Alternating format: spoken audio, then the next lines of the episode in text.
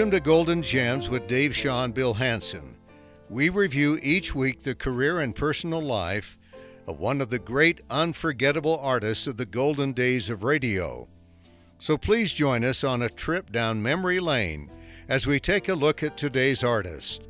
Then go to our website, www.goldengems.net, where we also look at more of their career and play some of their most unforgettable great hits, which we are unable to share on the podcast. We invite you to join us there also. But for now, sit back and relax as we talk about the life of today's unforgettable artist of the golden days of radio. Welcome to Golden Gems podcast. Dave Shaw and Bill Hanson here talking this week about the life of Lawrence Welk. Lawrence Welk was born on March 11, 1903, and lived until May 17, 1992. He was an American accordionist, band leader, television impresario who hosted the television program The Lawrence Welk Show from 1951 to 1982. His style came to be known to his large audience of radio, television, and live performance fans and critics as well as champagne music. Taking a look at his early life, Welk was born in the German speaking community of Strasburg, North Dakota. He was sixth of the eight children of Ludwig and Christina Welk, Roman Catholic ethnic Germans who emigrated in 1892 from Odessa, Russian Empire, which is now Ukraine. The family lived on a homestead that is now a tourist attraction. They spent the cold North Dakota winter in their first year inside an upturned wagon covered with sod. Welk left schooling during the fourth grade to work full time on the family farm. Welk decided on a career in music and persuaded his father to buy a mail accordion for $400, equivalent to 5411 in today's dollars. He promised his father that he would work on the farm until he was 21 in repayment for the accordion. Any money he made elsewhere during that time, doing farm work or performing, would go to his family. Welk did not learn to speak English until he was 21 and never felt comfortable speaking English in public. Welk became an iconic figure in the German Russian community of the northern Great Plains. His success story personified the American dream. On his 21st birthday, having fulfilled his promise to his father, Welk left the family farm to pursue a career in music. During the 1920s, he performed with various bands before forming an orchestra. He led big bands in North Dakota and eastern South Dakota, including the Hotsy Totsy Boys and the Honolulu Fruit Gum Orchestra. His band was also the station band for the popular radio programming WNAX in Yankton, South Dakota. The radio show led to many well paying engagements for the band throughout the Midwestern states. In 1927, he graduated from the MacPhail School of Music in Minneapolis, Minnesota. Although many associate Welk's music with a style quite separate from jazz, he recorded one notable song in a ragtime style in November 1928 for Gennett Records, based in Richmond, Indiana. Spike Beer, featuring Welk and his novelty orchestra. During the 1930s, Welk led a traveling big band specializing in dance tunes and sweet music during this period. Bands performing light melodic music were referred to as sweet bands to distinguish them from the more rhythmic and assertive hot bands of artists like Benny Goodman and Duke Ellington. Initially, the band traveled around the country by car. They were too poor to rent rooms, so they usually slept and changed clothes in their cars. The term champagne music was derived from an engagement at the William Penn Hotel in Pittsburgh, after a dancer referred to his band's sound as light and bubbly as champagne. The hotel also lays claim to the original bubble machine, a prop left over from a 1920s movie premiere. Welk described his band's sound saying, We still play music with a champagne style, which means light and rhythmic. We place the stress on melody. The chords are played pretty much the way the composer wrote them. We play with a steady beat so dancers can follow it. Welk's big band performed across the country, but particularly in the Chicago and Milwaukee areas.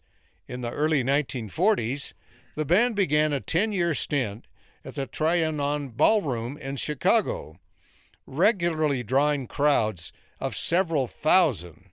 His orchestra also performed frequently at the Roosevelt Hotel in New York City during the late 1940s. In 1944 and 1945, Welk led his orchestra in 10 Soundies three minute movie musicals, considered to be the early pioneers of music videos. In addition to the above mentioned spiked beer, Welk's Territory Band made occasional trips to Richmond, Indiana, and to Grafton, Wisconsin, to record a handful of sessions for the Gennett and Paramount companies. In November 1928, he recorded four sides for Gennett spread over two days. One side was rejected, and in 1931, he recorded eight sides for Paramount in two sessions that were issued on the Broadway and Lyric labels. These records are rare and highly valued today. From 1938 to 1940, he recorded frequently in New York and Chicago for Vocalion Records. During this period, Welk recorded numerous instrumentals, especially for radio stations. These transcription records became a broadcast staple. Welk signed with Decca Records in 41 and then recorded for Mercury Records and Coral Records for short periods of time before moving to Dot Records in 1959. In 1967, Welk left Dot Records and joined its former executive Randy Wood in creating Ranwood Records. Welk bought back all his masters from Dot and Coral, and Ranwood became the outlet for all of Welk's many artists. They started with a huge reissue of old Dot albums in 1968 to get them started on the right foot. Wood's interest was sold to Welk in 1979. In 2015, Welk Music Group sold the Vanguard and Sugar Hill labels to Concord Bicycle Music while retaining ownership of the Ranwood catalog. Welk's estate licensed the Ranwood catalog to Concord Music Group for 10 years. In 1951, Welk settled in Los Angeles. The same year, he began producing The Lawrence Welk Show on KTLA in Los Angeles, where it was broadcast from the Aragon Ballroom in Venice Beach. The show became a local hit and was picked up soon by ABC in June 1955. During its first year on the air, the Welk Hour instituted several regular features. To make Welk's champagne music tagline visual, the production crew engineered a bubble machine that spouted streams of large bubbles across the bandstand. While the bubble machine was originally engineered to produce soap bubbles, complaints for the band members about soapy buildup on their instruments led the machine being reworked to produce glycerin bubbles instead.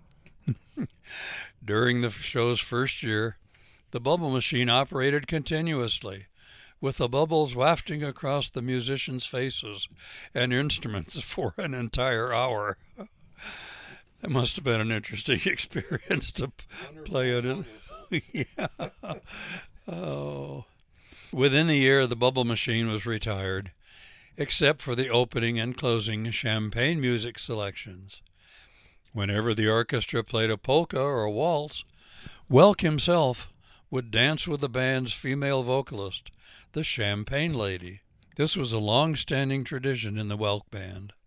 The first Champagne Lady was Lois Best from 1939 to 41, followed during the war years by Jane Walton. Well, they must have had a bubbly time, huh? Beginning with the Welk Show's freshman year, Welk was careful to program current songs in addition to the traditional big band standards. The Boyd Bennett rock and roll hit My Boy Flat Top was featured on two different programs, November 26, 1955 and December 10th of 1955, the latter featuring Buddy Merrill on electric guitar. The policy was relaxed over the next year, with new songs still being included, but now being treated as novelty arrangements. In the December 8, 1956 broadcast, Nuttin' for Christmas became a vehicle for Rocky Rockwell dressed in a child's outfit, and Elvis Presley's Don't Be Cruel was sung by the violinist Bob Lido wearing fake Presley style sideburns. In another episode, the Lennon sisters and Norma Zimmer performed the Orlons' number two pop hit, The Wah Watusi, with the bass singer Larry Hooper wearing a beatnik outfit. These stood in comparison to the contemporary American Bandstand, which catered to a teenager audience and featured the latest acts. Later in the 70s, Welk's programs often included current adult contemporary songs performed by his singers, including Feelings and Love Will Keep Us Together, made famous by Morris Albert and Captain and Tennille, respectively. And current songs were included up through 1982, the final year of production of the show. Whenever a Dixieland tune was scheduled, Welk harked back to his days with the Hotsy Totsy Boys and enthusiastically led the band. Befitting the target audience, the type of music on the Lawrence Welk Show was conservative, concentrating on popular music standards, show tunes, polkas, and novelty songs, delivered in a smooth, calm, good humored, easy listening style and family oriented manner. Although described by one critic, Canadian journalist and entertainment editor Frank Rasky, as the squarest music this side of Euclid, this strategy proved commercially successful, and the show remained on the air for 31 years. That's pretty good for a square show.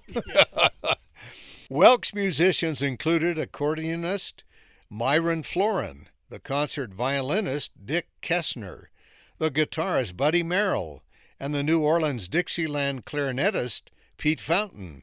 Though Welk was occasionally rumored to be tight with a dollar, he paid his regular band members top scale.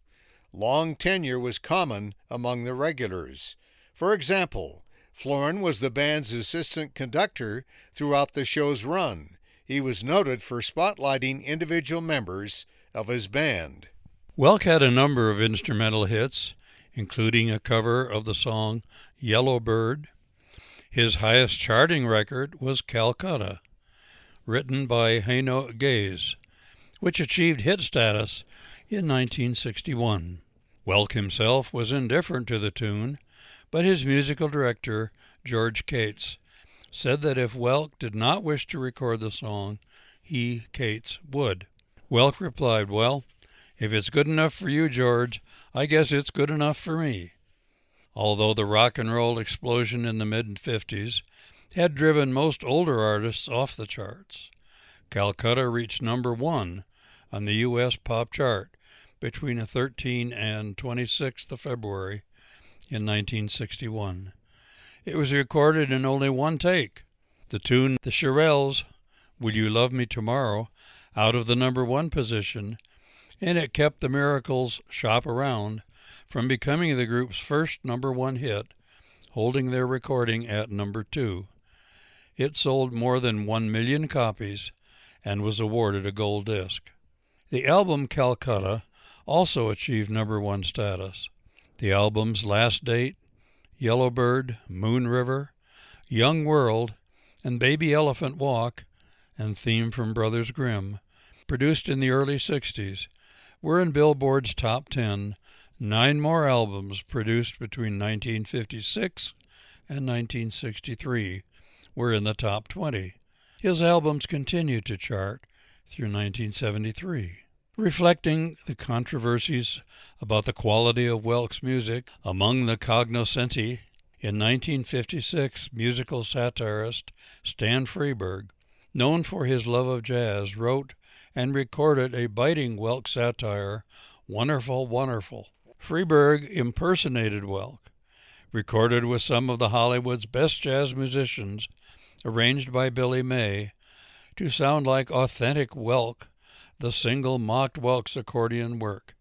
His sometimes stumbling patter between songs and the music of such Welk favorites, Rocky Rockwell's Stone Stonewell, Champagne Lady, Alice Lon, and Larry Hooper, Larry Looper, Welk was not amused, and when he met Freberg years later, claimed he never used the wonderful, wonderful term. Ironically, it became the title of Welk's 1971 autobiography. uh, wonderful, wonderful. Turn off the bubble machine. Yeah, that was uh, Stan Freberg. I remember that now. During its network run, The Lawrence Welk Show aired on ABC on Saturday nights at 9 p.m. Eastern Time, moving up a half hour to 8:30 p.m. in the fall of 1963. In fact, Welk headlined two weekly primetime shows on ABC for three years. From 1956 to 1958, he hosted Top Tunes and New Talent, which aired on Monday nights. The series moved to Wednesdays in the fall of 1958 and was renamed The Plymouth Show, which ended in May of 1959. During that time, the Saturday show was also known as the Dodge Dancing Party. During this period, the networks were in the process of eliminating programming that was seen as having either too old an audience, did not appeal to urban residents, or both, the so called rural purge. As the Lawrence Welk Show fit into this category, ABC ended its run in 1971. Welk thanked ABC and the sponsors at the end of the last network show. The Lawrence Welk Show continued on as the first original show was produced in 1982, when Welk decided to retire. While many longtime TV shows suffered a serious ratings drop during the counterculture movement of the late 1960s, the Lawrence Welk Show survived largely intact and even had increased viewership during this time. That's uh, the beauty of syndication. Little bit about uh, Lawrence Welk's personal life. Welk was married for 61 years until his death in 1992 to Fern Renner, August 26, 1903 to February 13, 2002, with whom he had three children. One of his sons, Lawrence Welk Jr., married fellow Lawrence Welk show performer Tanya Falan. They later divorced. Welk had many grandchildren and great grandchildren during his lifetime. Known as a skillful businessman, Welk had investments in real estate and music publishing. He was the general partner in a commercial real estate development at 100 Wilshire Boulevard in Santa Monica, California.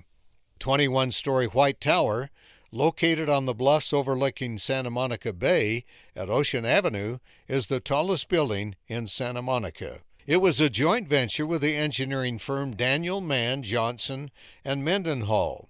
Its largest original tenant was GTE, now Verizon.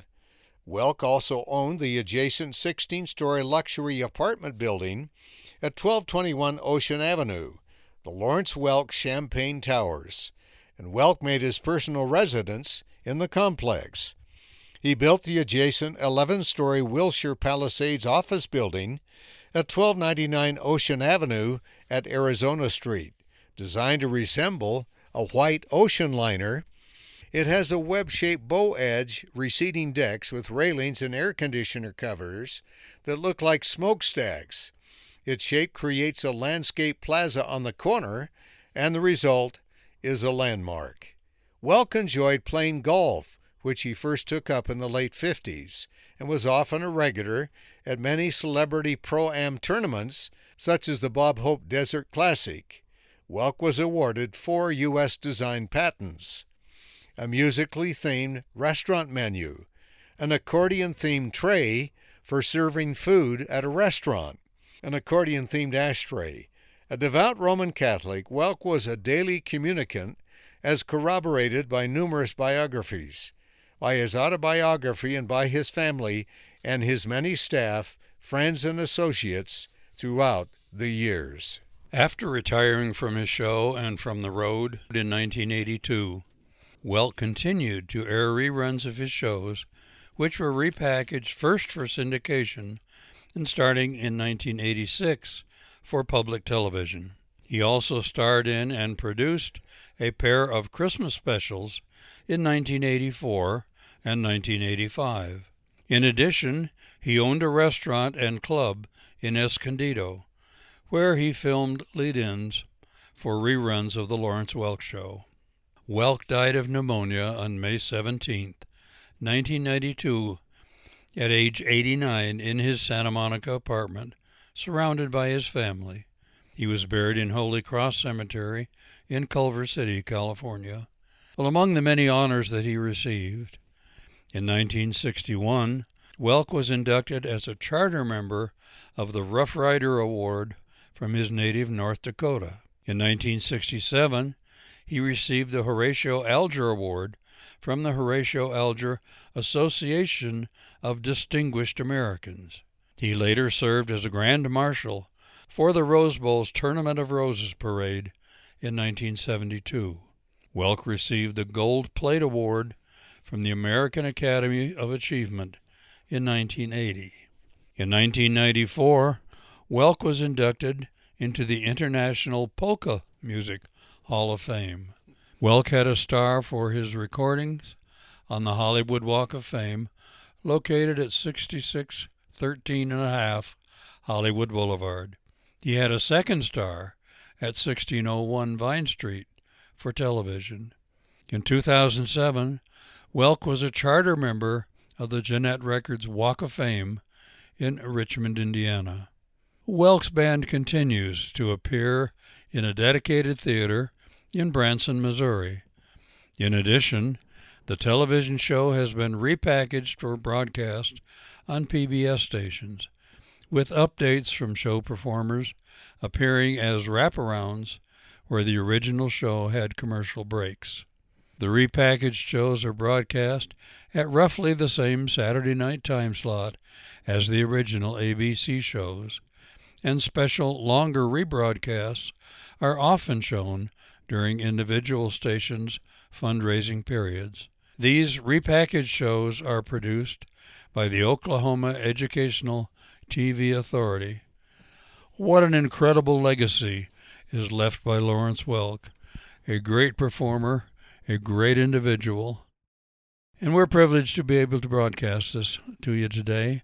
If you haven't done so, I invite you to go to our webcast, goldengems.net, and listen to some of the incredible music of Lawrence Welk.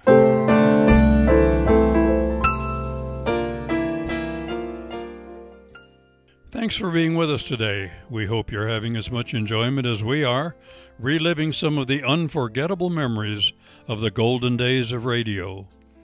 To learn more about the career of today's artists and listen to several of their greatest hits, we invite you to go to our website, www.goldengems.net. May we also encourage you to tell your friends about the show.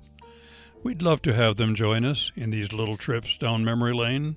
And as always, we invite your feedback or comments on Golden Gems Radio at gmail.com. So until next episode, this is Dave and Bill heading back into the archives to dust off some more unforgettable memories to share with you on Golden Gems.